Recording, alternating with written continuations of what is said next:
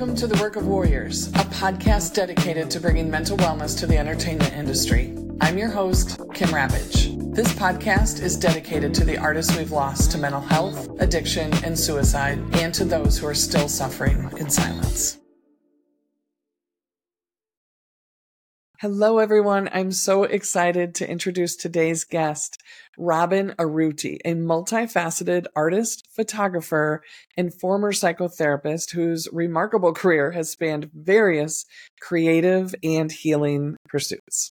With a passion for capturing the beauty and emotion of animals, Robyn has made an indelible mark on the world of pet photography and dog rescue. Her journey into the art world began with a profound love of animals, leading her to continue her photography skills with her dedication to rescuing and caring for dogs. I have to tell you, I've seen some of the pictures of the dogs that Robyn has cared for, and they are remarkable, and she is remarkable. Robyn's work in this field has not only touched the hearts of countless animal lovers, but has also gone viral, gaining recognition far beyond her local community. Robyn's artistic talents extend far beyond the lens. She has also received acclaim as a painter and a writer. Her artistic expressions serve as a powerful means of self discovery and healing, a testament to her resilience and determination. In addition to her creative endeavors, Robyn has a background in psychotherapy, which uniquely informs all of her creative work. She has helped individuals work through complexity in their own lives by drawing from her own experiences with lifelong struggles of anxiety, panic attacks, depression, and addiction. In recent times, Robyn has embarked on an intense healing journey She's finding solace and transformation through a combination of therapy, the innovative use of ketamine, and painting and journaling. Robyn's story serves as an inspiration to others facing similar challenges, demonstrating that recovery and self discovery are attainable through art and therapeutic means. Since we met, Robyn and I have become fast friends. We share a common professional background in psychotherapy. So we often compare notes about our training, our education, our experience, our professional lives as therapists, and now how we have both reinvented ourselves, have both gone through various degrees of healing through very different ways, in fact. And so I have enjoyed getting to know Robyn and I'm still getting to know her story. I'm so honored that she is willing to share a piece of it with us today. And so it is my pleasure and my honor to introduce to you Robyn Arouty. Hi, Robyn. Can you hear me? I can. Hello. I can hear you and I can see your gorgeous hair. Thanks. You are so cute. Welcome to the Work of Warriors. Oh my goodness, it's so nice to be here. I'm so glad that you're here. Um, you know, you and I met with a shared background as former therapists. We were both therapists in a past life. Yeah, Mine more recent than yours, um, but I love how we are aligned in how we have reinvented ourselves. We have found a path through our own healing, through our own process, which is not a done thing, right? We're not healed. Um, you know, I've been working on my journey for a couple of decades. You are, I think you told me you're about a year in, right? And so, I mean, I think it's important to recognize that everybody is in a different place on their journey. But you and I, regardless of the time we've been doing our work, we have both found ways to help people step into their fullest lives, into their greatest lives through what has saved us, right? And so um, I would love if you would just share a bit, like whatever you're comfortable with, just share a bit of your story. Um, do you want to talk about being a therapist? Like, when were you a therapist and when did you leave and why did you leave? Okay. Um, Did I make well, you cry already? No. Uh, you know, I. I was like, I didn't even say anything. No, it's a makeup thing. Like this okay. is not my norm. So I, you know, I glammed up for you. So, uh, whatever. So anyway, um, so gosh, my undergrad was in radio, television, and film. I don't know if you knew that or not. Mm-mm. And so I worked in radio for a little while. Um, and then I worked for some food manufacturing companies. And then during that time, I was doing some volunteer work with Big Brothers Big Sisters and the Crisis Hotline. And through a series of events and just that little whisper saying, like, you, I was always like, the one that everybody you know came to talk to and you know and i was very much a caretaker and back then and um i just thought you know and then I, I, thought at the time i was blessed with like the perfect childhood so i should go uh, go get my master's in psych and you know be of service to other people blah blah blah so this so i graduated after four years part-time um, with my master's in psych in 2000 and I actually worked for Best Foods at the time, which Unilever bought them out at the end. So it was like everything kind of came to an end, you know, my corporate America thing, which I was so excited to just go bye bye. And then I went right into um, working at an inpatient psychiatric hospital with children and adolescents. I know. Yes. Wow. Yeah. So, uh, you know, it, yeah. Individual. A lot of similarities, but what? a big shift. I said a lot of similarities, Seriously. but a big shift. So uh, I I worked for two different inpatient psych hospitals with ch- children and adolescents, and then I went into private practice. Um, but I think in total it was just about five years before I got on to the creative route. How did that happen? Um, I had, I think, redecorated, redesigned my private practice office maybe three times over the course of the year. I was real, I just got uh, enamored with like mid century and vintage design. So I had to get like the perfect sofa and, you know, and uh, I, I totally remember one day sitting across from a client who was in distress. And uh, I'm not proud of this. I will preface this, but this is the truth of what happened.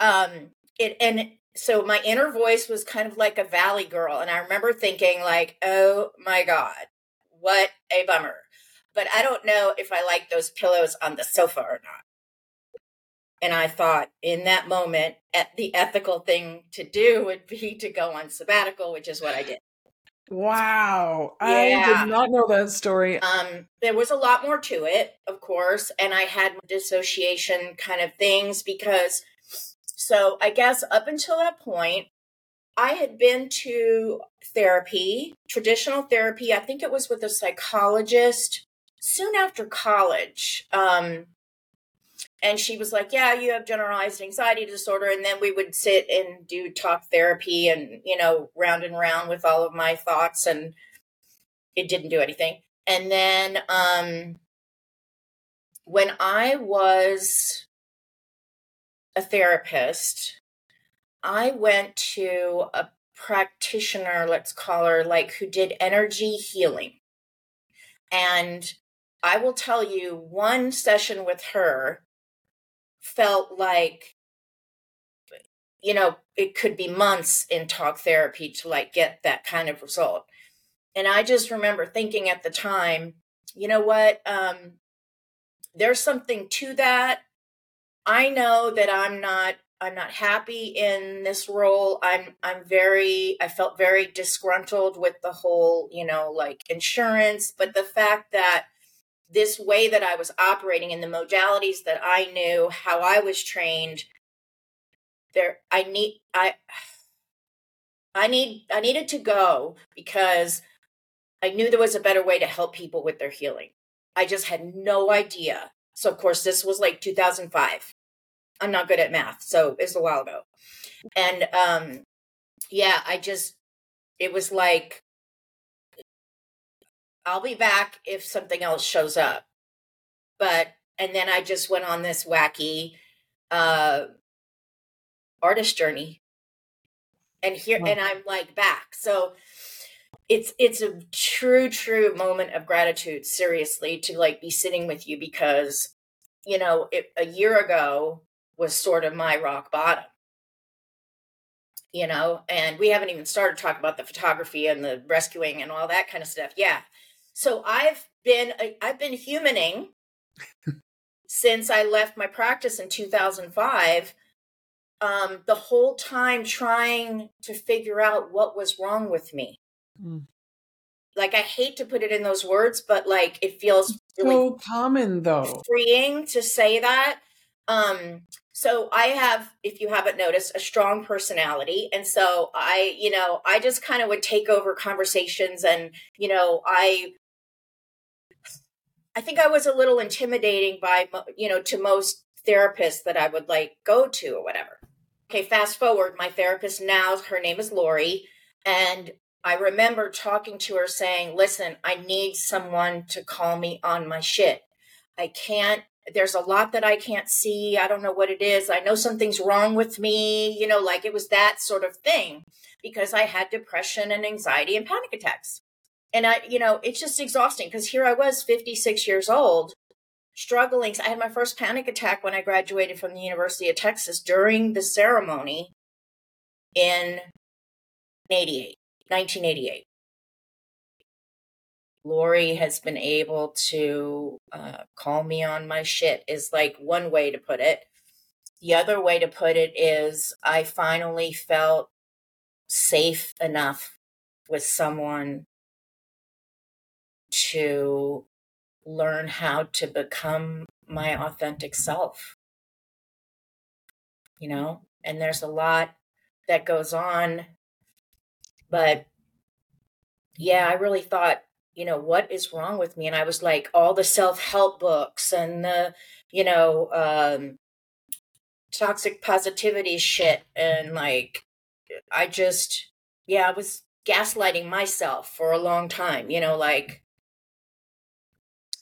I had a mean girl. I have, a, I have a hard question. Well, maybe it's not hard. Maybe okay. an interesting question. This idea that there's something wrong with me. You said yeah. I spent a lot of time humaning, trying to figure out what was wrong with me.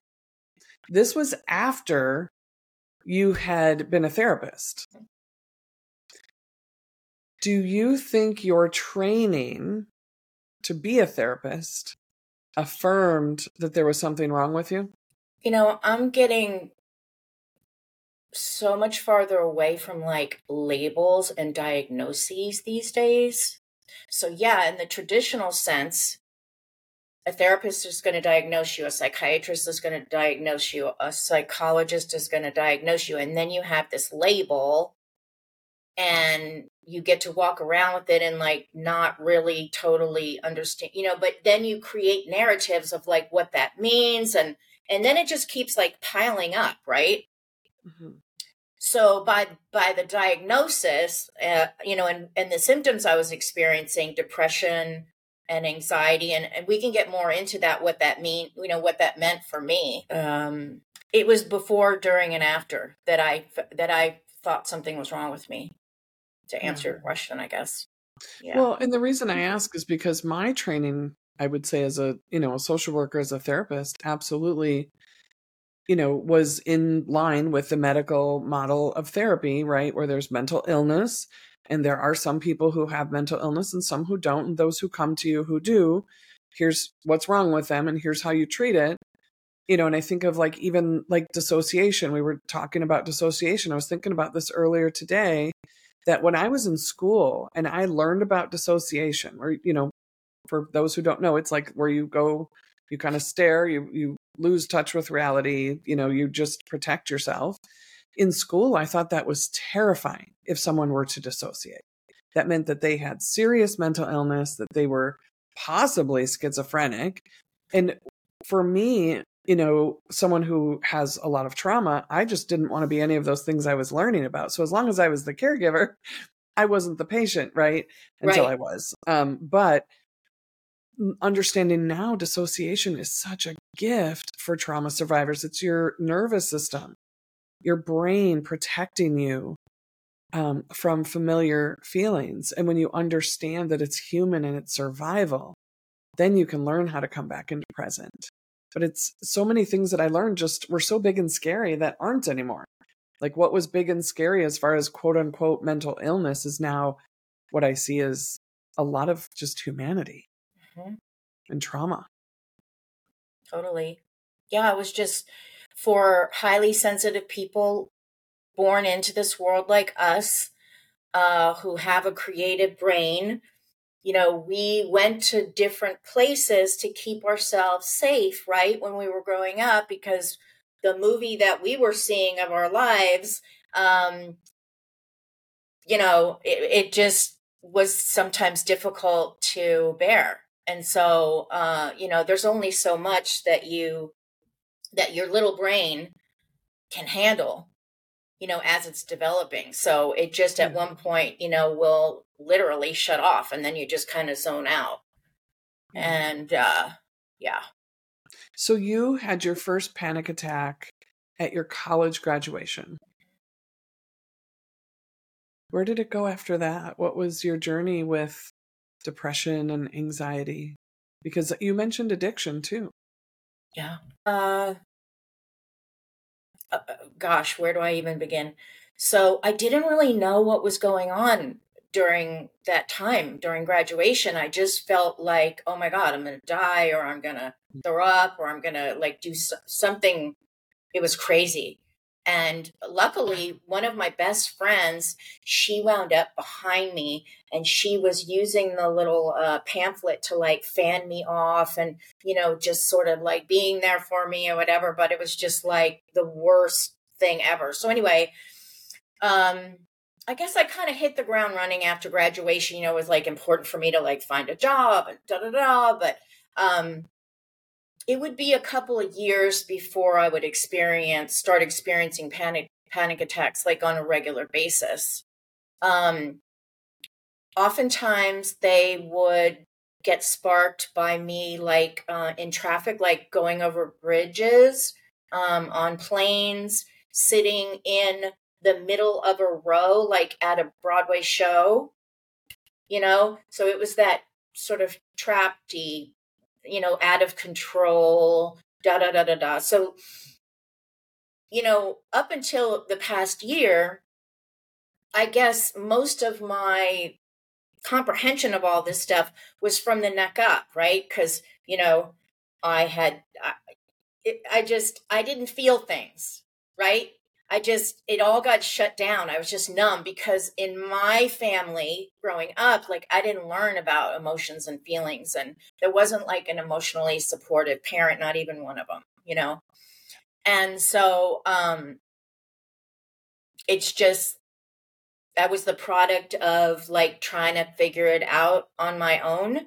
And so when again, when you're highly sensitive and when you're creative, like you're going to create narratives and stories about your life and about the thoughts that are running through your head and what that means and da da da. And your body is going to act accordingly. And so panic attacks and depression and anxiety are the response of the thoughts that are going through your head, you know?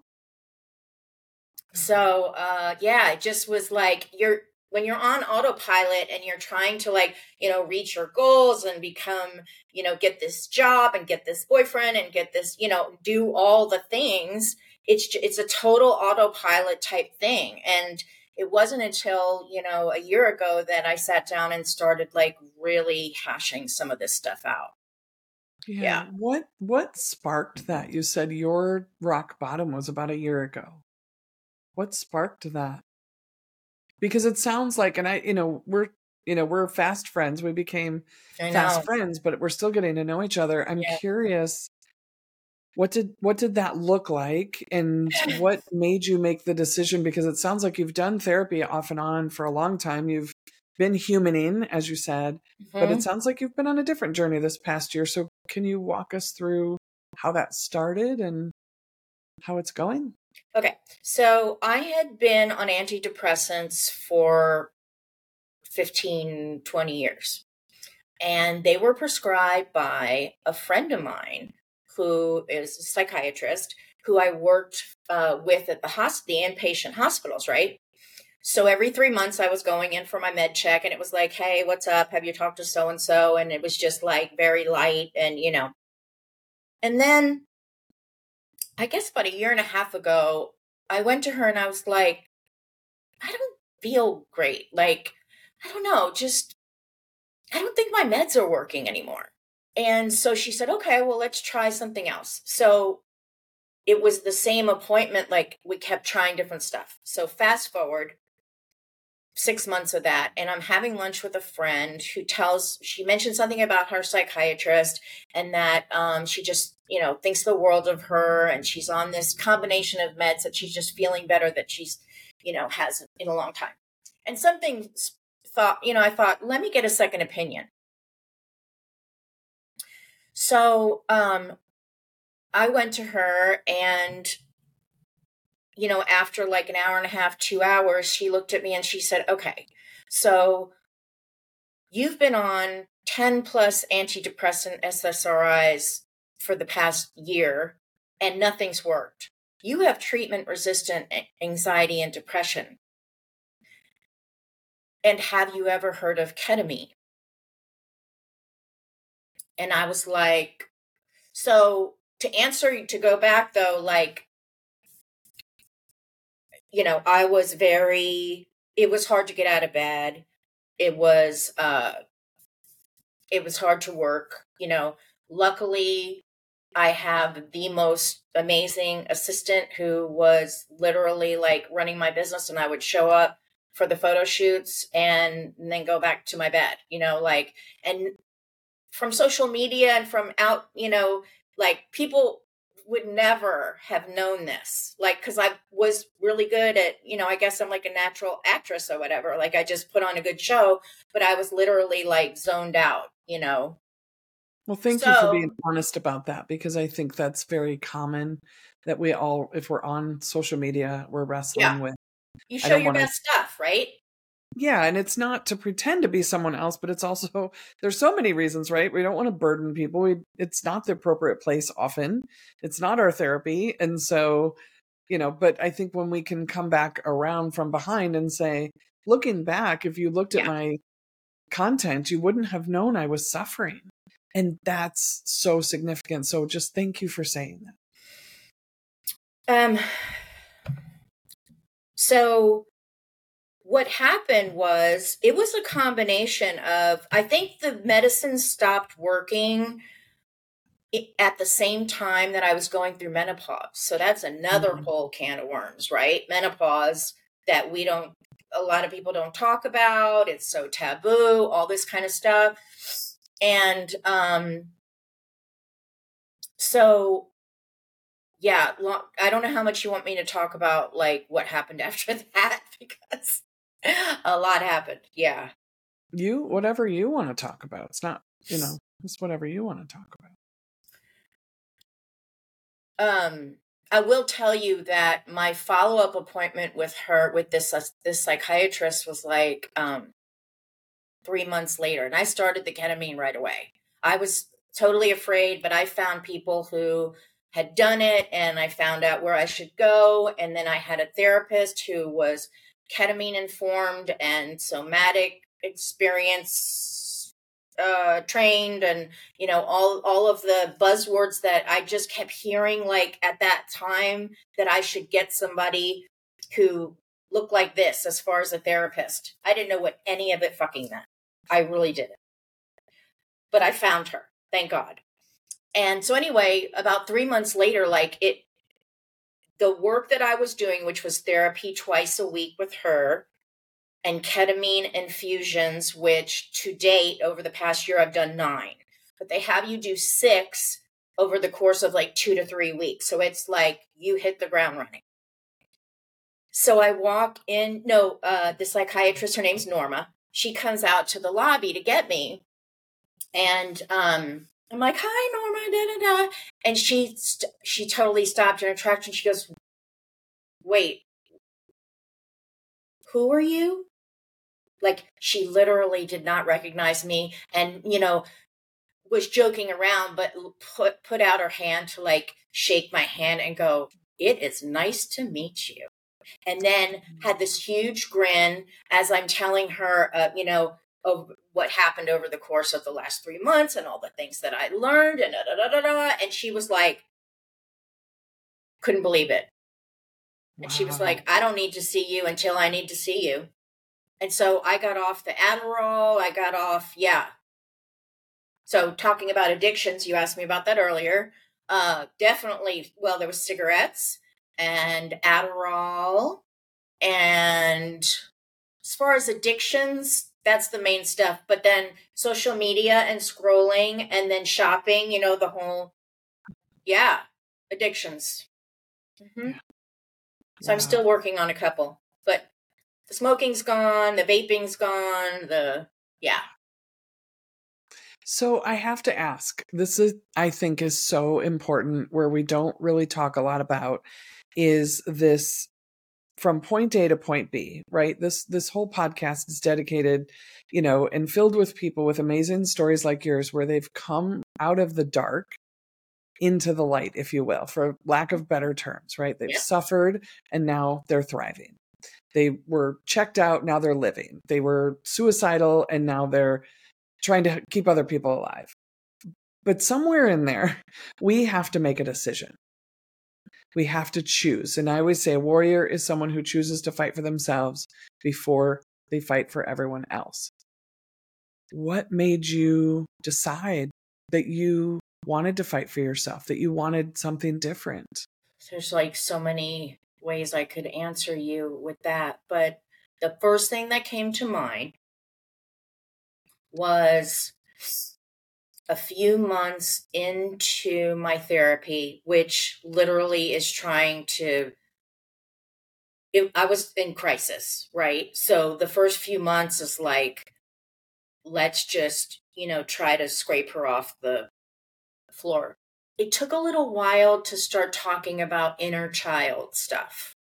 So I don't like that term my therapist and I agreed, like, we don't even like our inner, like, what? And I was like, don't even talk to me about that shit, you know? And then one day I said to her, I just wanted to talk more about it. So I said, um, I don't even know what to say, blah, blah, blah. So it, I had started writing at that point. I, I stopped writing for a few years. I stopped painting for a few years leading up to this point. So I'm I'm starting to journal and I'm like, dear, you know, so I started calling, I named her Little RA. Little RA. Oh, there's pictures of of her over here. Isn't she cute? Oh, she's yeah. so cute, little so RA. That's little RA. So for our listeners, there's a beautiful picture of Robyn's younger self. Thank you so, for sharing that. Sure. That's who you're fighting for. So but this is really cool and it's going to tie into the dog stuff and you'll like it.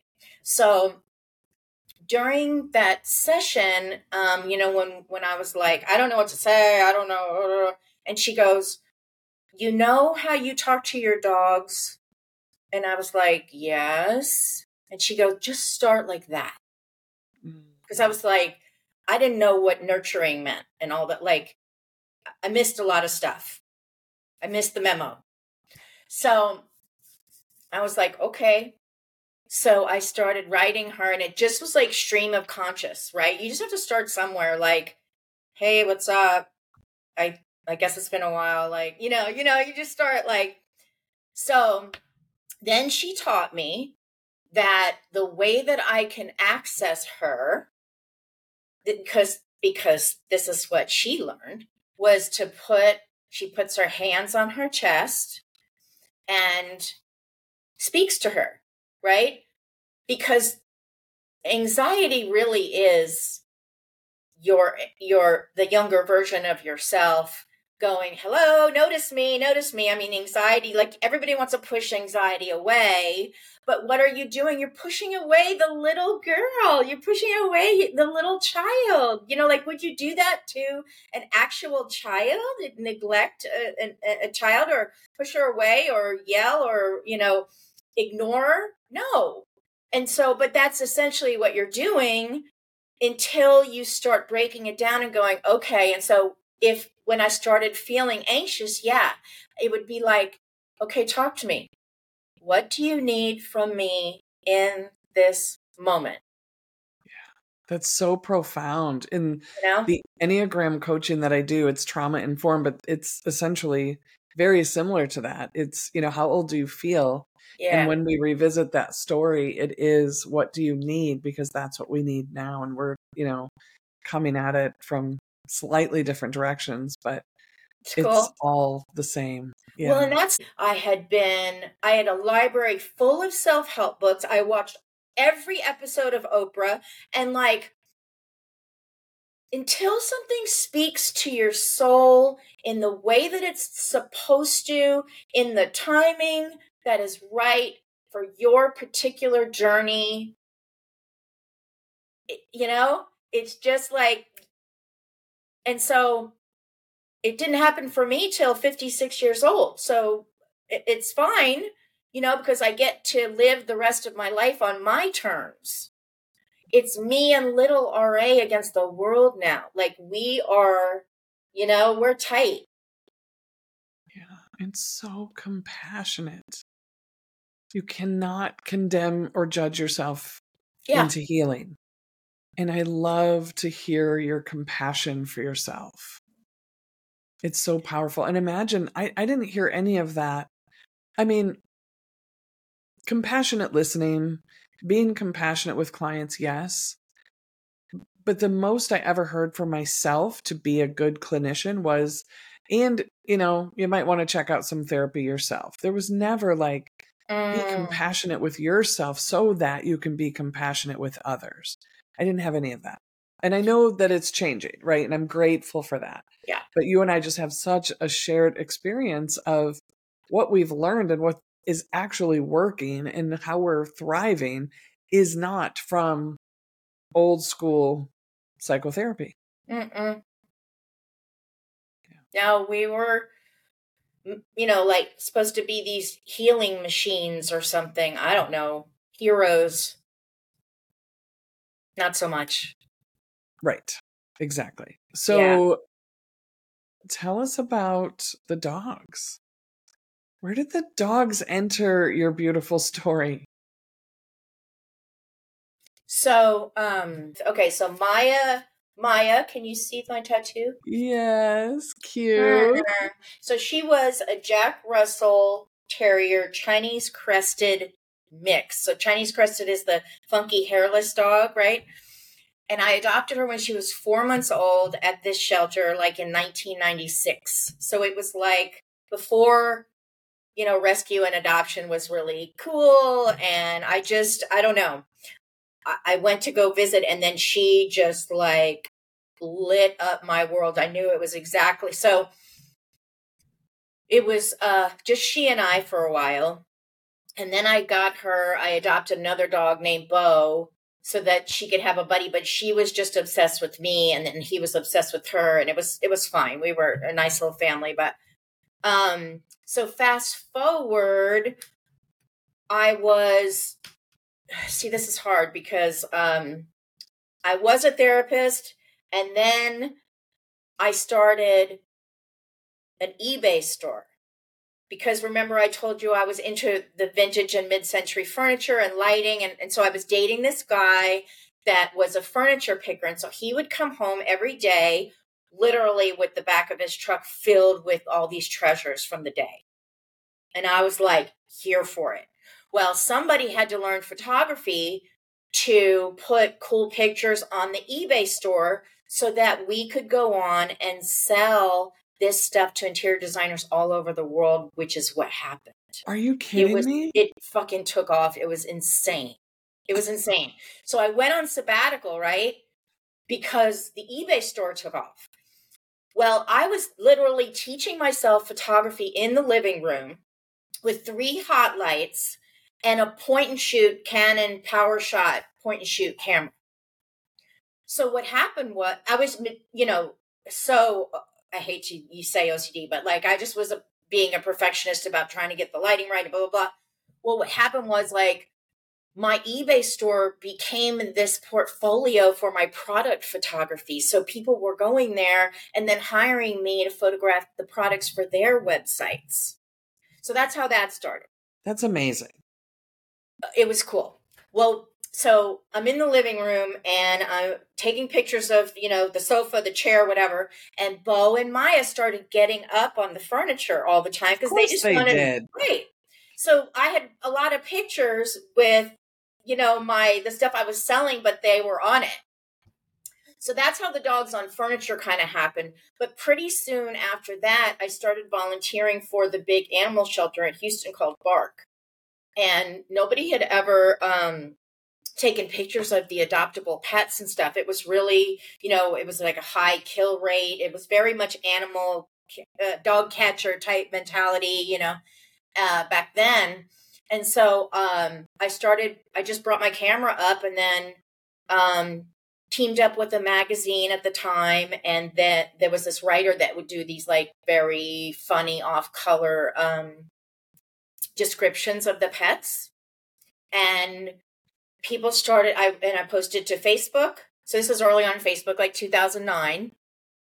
And we started getting dogs adopted out of the shelter and it was just like I was hooked. I was like this is the coolest thing in the freaking world. So then I was on my whole rescue journey and photographing adoptable pets, but then what happened was people started going, "Could you take pictures of me and my dog?" And I was like, "Okay."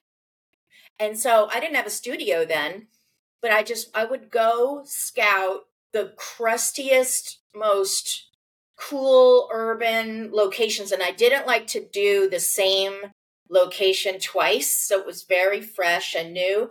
And these women would just be like, "Okay, you just tell me where and when." And they would show up with their dog and their 6-inch heels and it was crazy. Um, and then the summer hit in Houston. And so I was like, I got to figure out, you know, how I'm going to do this. And so that's when the studio came. And now I'm like in my fourth or because for studio. those who don't know, it's like 300 degrees in Houston in the summer. for sure. Wow. So one thing, yeah. So like six weeks later, I had this full time, you know, accidental career that I never planned. Well, I mean, it just seems like so much of what you do just takes off. Like when you, I think this is true for all of us, but you are such a great example of it. When you are true to yourself and in your essence, it just takes off, right? And you don't fight it. And so the eBay thing, the eBay store just took off. You didn't have a plan to have a successful eBay store. It just yeah. like it happened. And then you're volunteering with dogs and you start taking pictures and then boom, it happens. And I want you to also talk about the story that you wrote for your friend, the the uh, article called "I Died Today." People need to know about that. Oh boy! So um, I, I want to say though, back then, I called it. I referred to it as following my heart. That's just like I I didn't know what else to call it, but it was like this inner knowing, like of what I was supposed to do next and I re- really back then, yes, there was 10 solid years of everything I touched turned to gold. It just because people were not do I made pet photography a thing in town, you know, and then my work started to be seen, you know, internationally and nationally and da da da. And part of it was in uh, 2014, what you're referring to. One of my friends had a dog named Duke they called him Dookie, and he was a black lab, and he had three legs because one of them was removed from a previous cancer diagnosis. And another cancer had come, and we were in touch, and she said, um, I remember being on a three way conversation, and one of our friends had just started a, uh, she was a veterinarian, and they were doing at home euthanasia. And this was kind of a new thing that new concept back then, right? Because when you put your dog down, you you take them to the vet and da da da, and it's like fucking traumatic. It just is. So now they're doing it, you know, in the comfort of the, uh, you know, their home. And so anyway, um, I asked her, would it be okay to bring the camera? And she said, sure. So when I walked into their home, it was like this party atmosphere. It's very hard to explain. But at the first thing I saw was this pyramid of cheeseburgers on the kitchen counter. and then there were neighbors there and some other friends and then here was you know dookie uh, and it was like this total celebration of his life and then the kids came over and they were feeding him the cheeseburger and the fries and so i just was really like i want to capture this day for my friend it was like a love token you know so anyway, we wound up talking to the vet. We wanted we decided we wanted to take him to this like neighborhood park and it was like a splash park for like one last hurrah cuz he loved going there. Sure. So the vet pulls up when we're getting ready to leave and uh, we said could could we do this at the park instead of mm. at the mm. house? And she was like I will follow you. Mm. So, uh, so that's what happened. And I, that night, I went home and I was sitting with the pictures and I was listening to Mary J. Blige. I don't know, talk about like, there's certain music that you, your soul co- connects to. And she just, when I wanted to really, really feel and be in the moment back then, I would listen to Mary J. And so I'm going through the pictures and then the words they didn't come here. They just were like being whispered to me. Mm. And in this simple form, as if Dookie was telling the story of the day. So if you go look on my website, you know, it's just very simple and uh, sort of quotes from him under each mm. picture. So I shared it, and then um, lo and behold, other people started sharing it, and it spread like wildfire. And I would say it took about five ish days and it went viral. And I was being contacted by like media, you know, news things. We were on Inside Edition. Like it was like, it was wacky. Um, and so Jordan was Dookie's mom. And so she and I would be like doing these interviews together and all this kind of stuff. Well, back then, uh, I didn't, I lacked confidence and I did not want to be seen. And so all of this kind of this viral business took me by surprise. And what happened was it was getting posted everywhere the story well every it was so relatable that it was making people uh comment with their stories of their losing their pets, right? and it was making men all over the world cry like i mean this thing came with warnings we were on eight is it hln the thing and they said you know make sure you do your tissues you have tissues ready? And so it felt like this like global group therapy thing that i again i did not i just wanted to do something nice for my friend. And then there was this pressure from like i hired this pr firm to like help me navigate all this media stuff because i just was like overwhelmed. And they were like well what do you want to promote? You know you got to tell us what do you want you know? And i was like what are you talking about and i and they were like you know like so that you can make money and da da da i was like i don't even get what you're I don't have anything to promote. I just I'm in Houston and I take pictures of people and their pets and I did this as a favor and they were like they didn't know what to do with me. So anyway, after that is when the depression really started to set in. Mm. After that whole viral experience, yeah. Yeah, and then it just went until last year. Wow. So yeah span of years? Years. Years. Like five? Um, so this was 2014. Okay, so like eight. Yeah. It's a long time to suffer. Yeah. Have you, Robyn, have you been able to make a connection to what got triggered with the depression after that viral experience? We live in a world where we're literally raising children to want to go viral right? But let's talk about i love that you're so honest about here's what really happens. Um, it's overwhelming. Everybody starts to have opinions. Money gets brought into it. Like do you know what triggered from that experience to feeling so empty? Um, fundamentally, I did not feel comfortable in my own skin. Hmm. I did not feel safe in my body or in the world. Hmm. So when the world came knocking, peace out, out. I don't know how to deal with this. I don't want you to see me. I, I, was hiding behind the camera and I felt very safe with dogs and hiding behind the camera. Get the fuck away from me with all this shit. Yeah. Wow. But can I can put it into words to you today. Mm-hmm. Could I back then? No. No.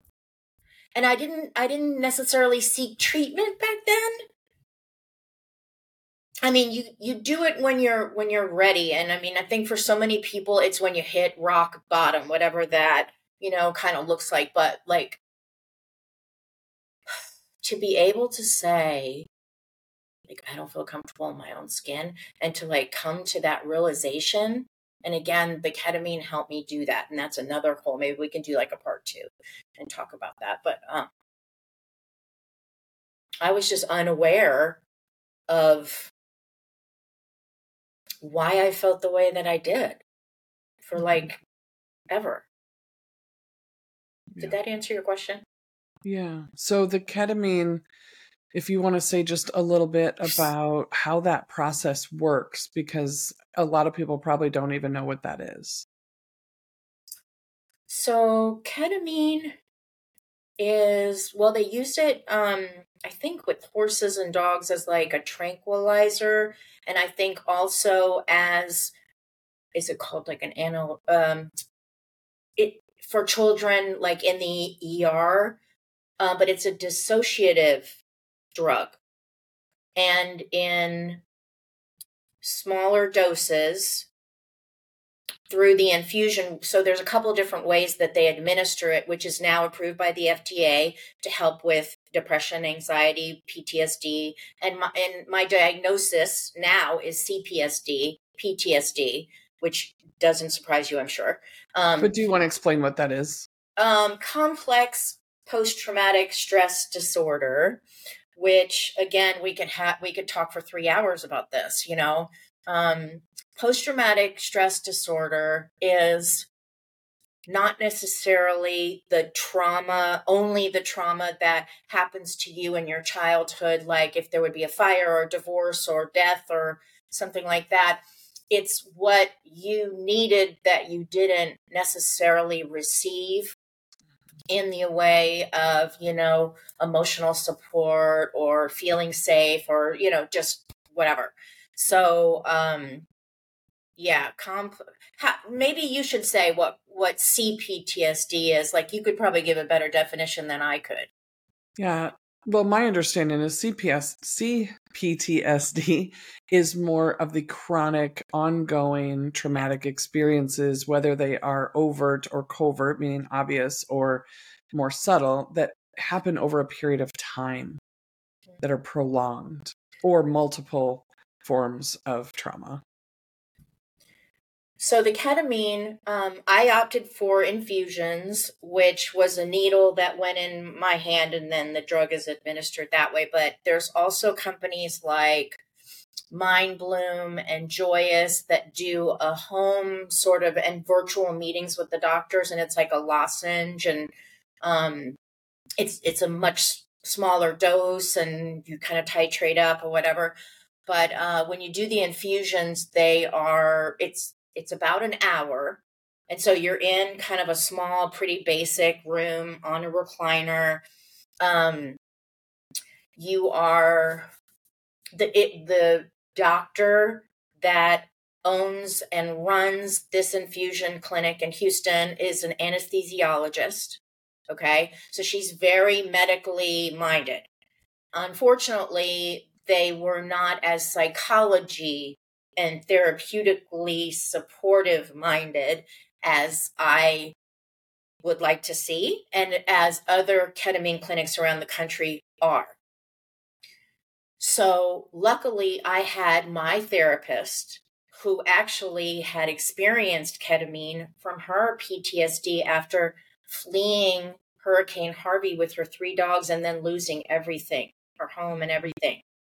So she, uh, and she doesn't mind me saying that, but she did the the uh, Mindbloom treatment for ketamine, and it was very successful. So it was amazing to have somebody who like had already experienced this, right? So um, I was, you know, my anxiety was like through the roof. I got the doctor talking to me about all this medical stuff. I really don't know what to expect. I'm there with my BFF who's like holding my hand, and the doctor presses the button before I knew she was. So I felt a little strange, and I said to her, Did you start it? Anyway, this is a it's a horrible story to tell, but this, it's the truth of what happened. So I went in a full blown panic attack during my first ketamine session. Mm-hmm. And I mm. was hysterical and it was it was maddening. And I do not know how, but I went back for the second one. It took every bit of strength because I just like I had I had this much hope. And I just I went and I said, "Listen, so that was like too high of a dose or like something. And you got to tell me when you're going to press the button. And then it was like, I started observing myself like, oh, you're telling her how you feel. You are, you have needs, you know, and so, you know, the ketamine starts growing new uh, neuro pathways in your brain, like changes the physical properties of your brain. And so after the first dose, the first session, I was already seeing like my perceptions start to change overnight. It was insane. So this was, you know, without even doing any therapeutic work, which of course that just sped things up even more. Mm-hmm. So she goes, okay, I'll tell you what, I want to keep the same dosage, but I'm going to do it over a longer period of time. So we're going to do 60 minutes at this dose. Well, how do you feel about that? And I was like, okay, I guess we'll try it. So anyway, that was much better. But I still, every session, all of the nine were very different. Most of them, I was crying from the depths of my freaking soul. Hmm. I was remembering things I was, you know, uh, it's not going to plant memories that you know never happened or whatever it's just bringing things to the surface that you need to see to heal yourself mm-hmm. period mm-hmm. so yeah i knew that i was going to have to like be really brave and weather this storm but i had no idea how brutal the work was going to be I, had, I, I had no idea yeah. there is no quick fix with the work. There's no quick fix to healing. There's no quick fix to um, moving on from anxiety, depression, and panic attacks. There's just not. The only way out is through. Yeah. Yeah. Well, yeah. for the record, I have zero experience with ketamine. And so I am certainly not an expert, but I've had a lot of questions for you. I have been fascinated by your experience, and partly because, you know, we do, we live in a world, we live in a society that does want to give us the quick fixes, right? Like anything from you need better mascara to a bigger house or a bigger car to this alcohol, try these drugs. You know, drugs and alcohol are sexy and normal. And like you said, the only way is through even pharmacology through traditional, you know, site, you know, psychiatry. There's, I think, the the attempt to change your brain chemistry so that you don't feel what's causing your suffering. But what you're describing and what we've talked about is very, very different. It's ketamine is not a band aid. It does not make you not feel. In fact, it opens up the pathways in your brain to be able to feel safe enough to recognize, oh my gosh, I have feelings, I have a need, I have a voice, I have to ask for what I need, which is probably tied to your story, right? And so I just I just wanted to kind of clarify again, I'm not an expert, but I find that fascinating because we live in a world that says shut that down. Don't Yeah. feel it. You deserve better and and we're you know, we have so many people so and I was one of them walking around anxious, terrified, angry, you know, intoxicated, whatever, just trying to not have to think about our experiences. We wanted to numb our pain. So the addictions, the even to a certain extent the SSRIs, you know, Right, the that's what I'm psychotropic meds are they just like numb you out. Yeah. So we're just a bunch of like zombies, like walking around, not really dealing with the true, true essence of, you know, that the pain that brought us to that point. You know what I mean? It's yeah, and I want to I do want to clarify because you and I have such common experiences, Yeah. but also I want to, you know, just like what you said, the only way through is through. And also, there's certainly nothing wrong. Like we're not here to say you shouldn't do, you know, psychiatry or you shouldn't do therapy. Like that is not the message and it's but it is a journey. Mhm. And I I don't think I don't think we're ever ready to go from dark suffering to liberation right overnight. Like you said there's no quick fix. And for me Yeah. it did start with my first therapist and it evolved you know, over the years to you know a few different medications. And then it was coaching and then it was trauma work and narrative therapy and you know and it's just it's a process. So i just i just wanted to be clear. Like we're not here saying like this is the only way just give yourself permission to do what works for you and be fluid and be flexible and be curious. I think the message is what works for you. there are there are all different kinds of ways. We're at a time where uh, luckily we have a choice but we also have to be our own advocate right because doctors aren't perfect psychiatrists aren't perfect therapists aren't perfect I mean, I hadn't done my work, but I was treating people. I mean, luckily, I was able to be effective still in the state that I was in denial. But, um, you know, anyway, we have choices. Something is better than nothing. You keep trying things until something worked. I mean, like in retrospect, like I had been trying different things until yeah something finally worked something spoke to me. Um it just it worked for me. That's not to say like i'm not a guru and i'm not saying like do a b and c.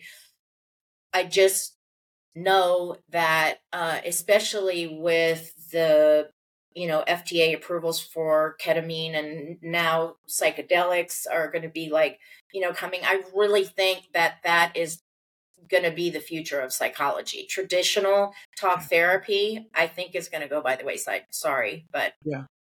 that's sorry what I believe. sorry Sorry, not sorry. Hey, yeah, I think Yeah. you know when, when I because I again I've gone through the whole process both as a client and a professional, Mhm. and I think there is a place for talk therapy. I think it can be effective depending on what your goals are. And from my experience on both sides of the couch, if you will, Mhm. um, when especially when you have trauma or you have complex trauma, we need more. We need more than talk therapy because if you think about what happens in our nervous system, right, you enter a story, you enter a traumatic experience, and you're only talking about it. That can be dangerous. And if you're in a traditional therapy model where you get, you know, 56 minutes because that's what your insurance will cover, Right. then that can be dangerous. And that was one of probably the worst feelings I ever had as a therapist was having someone on the couch in tears or in terror or in anxiety because we were working through something and I had to stop. And so when I started my coaching, I just swore I would never do that again. I don't I don't time anything anymore. Um, I mean, I have some semblance of a schedule, but I don't have stacked, you know, appointments with clients back to back for that very reason. Um, hmm. I used to do several appointments in in one day. You know, like I had a lot of energy and I was just like having so much fun and you know, next appointment, next appointment, next appointment. Because I was doing a lot of fundraising for rescue groups to help them, you know, offset their costs, you know, for medical treatment for dogs, abandoned, abused, and neglected dogs. Da da da da da. Fast forward, now I realize so much more in the way of like sensitive, dog loving, dog obsessed people who come to me who want portraits of their pets and art, you know, for their walls, like with their their dog and their family. I know that we need to take time when they first come because they were like just in traffic or they were trying to get ready or you know and then the dog's going crazy in the car and you know all this stuff so we have like natural uh what is it um essential oil diffuser and nice music playing and we literally like i get down on the floor and i'm like just playing with the dogs and stuff so that everybody can decompress for a good 20 minutes before the photo before we even like move wow. into the light lights in the other room and stuff. So everybody just kind of like feeling safe and comfortable and we get better pictures for it, you know? So my my worlds have collided in all the ways for sure.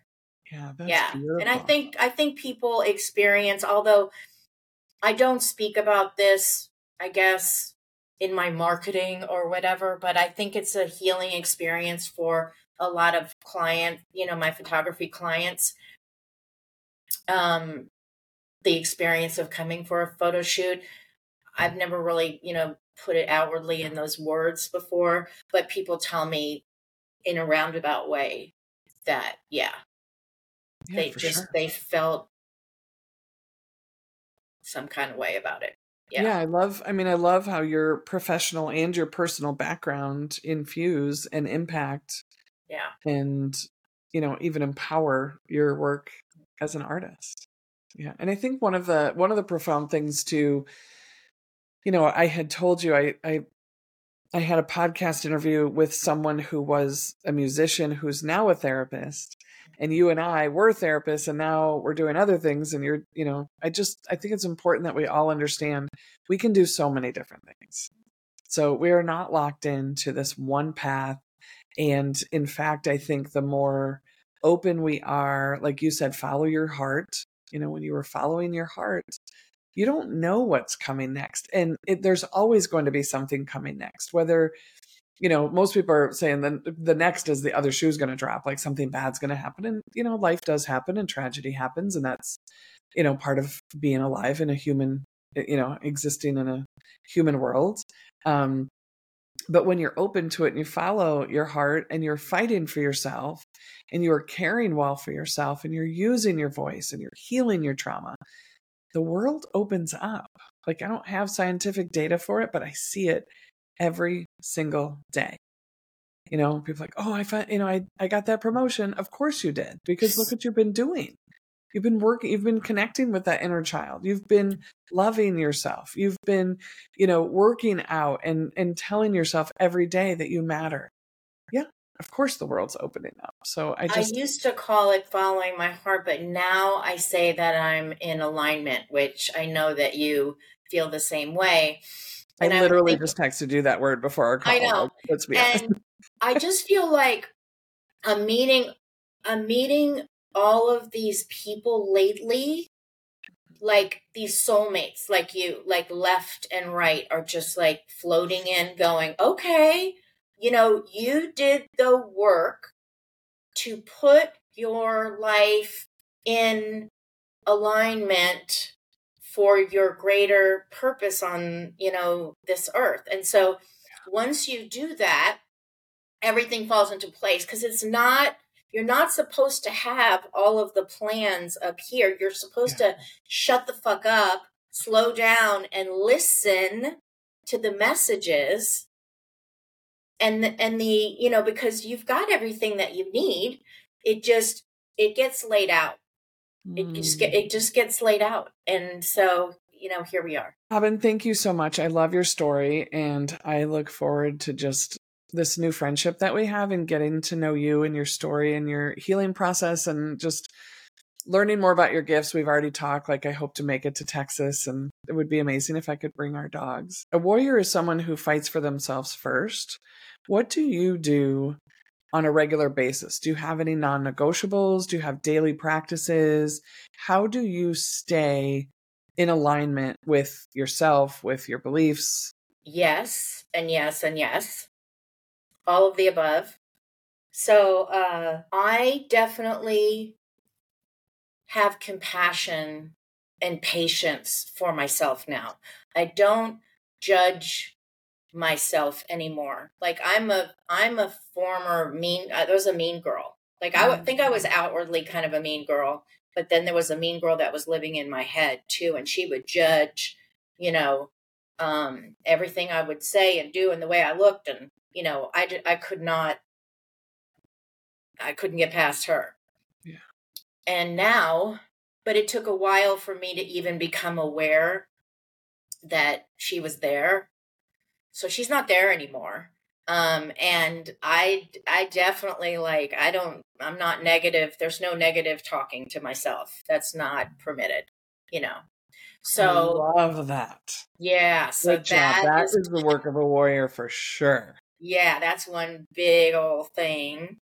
Um, I mean, I do things like exercise and journal and light candles and incense and do vision boards and you know, um, I I spend time with people who bring me joy. And I, you know, I say no now like if that if it doesn't feel good like in my body when I get the invitation and I go, "Okay, do I want to do that?" like and if the answer is no, I just say thank you, but you know, can't make it or whatever. And I have no fucking guilt about it at all. Yeah. Well, I think that's how we became friends. Was you I think you literally said to me like I listen to my body and I feel the energy and I like what you're I like your vibe, I like what you're doing and I just like the energy I feel and I want to know more. And I was like I like that you pay attention to how you feel because that's what I do. And do, yes, and do we want to say so? You had interviewed Kimberly, hmm Kimberly Shannon Murphy. hmm um, and I had recently read her book Glimmer. Yeah. and I was obsessed with her and her book. And I've just like, you know, you have to pay attention to the signs, right? And I'm like, okay, you know, some dots are connecting. And then, then I started like going down your Kim rabbit hole. And I was like, is this bitch? Oh my God. She's amazing. Yeah. So then, and then here we are. Oh, you're cute. You make me blush. Who is this? Yeah. So, uh, did I answer that question?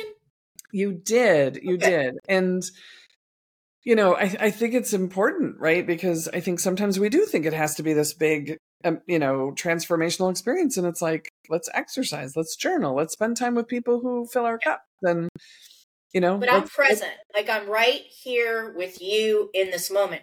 But when you have anxiety and you have all that judging and negative self-talk and stuff and like the the negative loops in your head and stuff like you are on autopilot. You are Right. not I am not with you right now in this moment.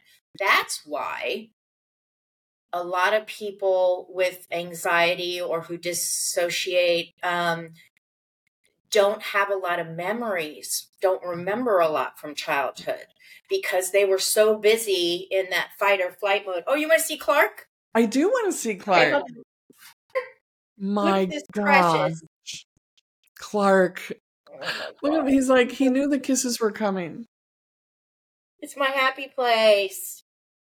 He's so I love him cute. so much. I can't. if there's even- somebody listening to this, you have to go to the YouTube and watch this part of the interview because Clark is freaking handsome. He's so cute. He's such a lover. You can tell that's his happy place too. You can tell Yeah. this is where He's like this is not the first time. He's just like, yeah, hold me, kiss me. Yeah, no. This is what we do. That's precious. Yeah. Okay, I have another question. Okay. Oh, and he comes to therapy with me too. Oh, nice. He sits on my therapist's lap and and he listens to what I'm saying the whole entire time. He stays awake and like, yeah, that's just sits on her lap. That's And so she gets sweet. her Clark therapy, she says. That's so sweet. Yeah. He's precious. He's Yeah. precious. I love him so much. Um, okay, so what would you say to someone who maybe wants to shift their career? Maybe they want to go from painting to music or from being an accountant to being a painter or switching anything, maybe going from being on a big stage to a music studio or, you know, an art studio or something low, you know, like Pivot. calmer, smaller. Yeah. What would you say? What would I say? Wow. Um, you know, we all have a terminal diagnosis. Don't wait to start living. If you have whispers and a desire or a motivation to like do something else, turn your your uh, you know, side hustle into a job or whatever, like that's not by accident. Those are the whispers of your um you know meaning and purpose like kind of coming through and like giving you some people call it the higher self right? Your inner child like there were certain things that you liked to do when you were a child before you decided to become a doctor or like you know whatever because your parents thought blah blah blah blah blah. That's another whole conversation. There's a reason that you have this desire to want to go pivot. Mhm. so get the support from a coach or a therapist or good, you know, loving friends who aren't going to judge you or be negative about, you know, spend time with people who are going to lift you up and support you Yeah. And go for it. and go for it. Oh, for sure. Go for it. Right, Clarky? Okay, my next, I have one more question. Well, two, but we'll finish it out on this. Um, Okay. What would you say, as someone who, like myself, who has suffered in silence, who has suffered in the dark, who is now here to talk about it and, you know, spread hope for other people? What would you say? How would you encourage someone? Of course, we have two former therapists sitting here. We are not offering, you know, mental health advice. Mm-mm. But how would you encourage someone who might be listening to this who is suffering in silence? I'm going to go back to something that I said before because it helped me in the beginning. This is not about speeding up to try to like you know, you you you are a hamster on a wheel. That's why you feel like shit. Okay? So what you've been doing hasn't been working. So the first thing to do is slow down. Slow down. The universe is going to slow your ass down for you with with an illness or an accident or something like that because I truly believe that things will manifest in your body if you don't manage it. And so, yeah, slow down. Uh, no judging of yourself. Have compassion and patience and grace for what you're going through. Like you're humaning, you know, your human experience in this moment. It's it's just where you are. It's where you're supposed to be, and it's going to take you to the next level of your journey. So it's, I mean, that's the silver lining, isn't it? Like, because none, none of the good stuff is like easy. You got to do the hard work if you want something good, right? Yeah. Yeah. I love that. Yeah. So, Robyn, you do commissioned artwork, right? Photography and painting. I do. And you're in Houston. hmm So, how, if people want to work with you, if they want to find your work, if they want to follow you, what's the easiest way for them to find you? I would say on Instagram at Robyn Arouty. So it's R O B Y N A R O U T Y. Or on my website, robynarouty.com. Those are the two main places I like to hang out. We have this weird, like, social it's like a social climb, right? You meet like now you meet online and I mean like like dating, but that's a thing too. But like we met on Instagram, right? And then we upgraded to like you know DMs, and then it was then we exchanged phone numbers, and now it's like, can you text me? And it's you know, I had a couple conversations yesterday with some people about that, and it was like, oh, can you actually move this over to email? And yeah, weird like relational shifts via which digital platform do we want to talk on? I know it's funny. I just want to thank you for you know, just saying yes to this invitation for sharing your very unique personal experience. And I know that it's going to touch people. I love your humor. I love your energy. I love what you're about. And you are a warrior. And I'm also grateful for your friendship. So thank you for being here. I'm so grateful. Thank you for having me. This is this has been amazing. Absolutely. And we'll do it again. Mwah. Thank you.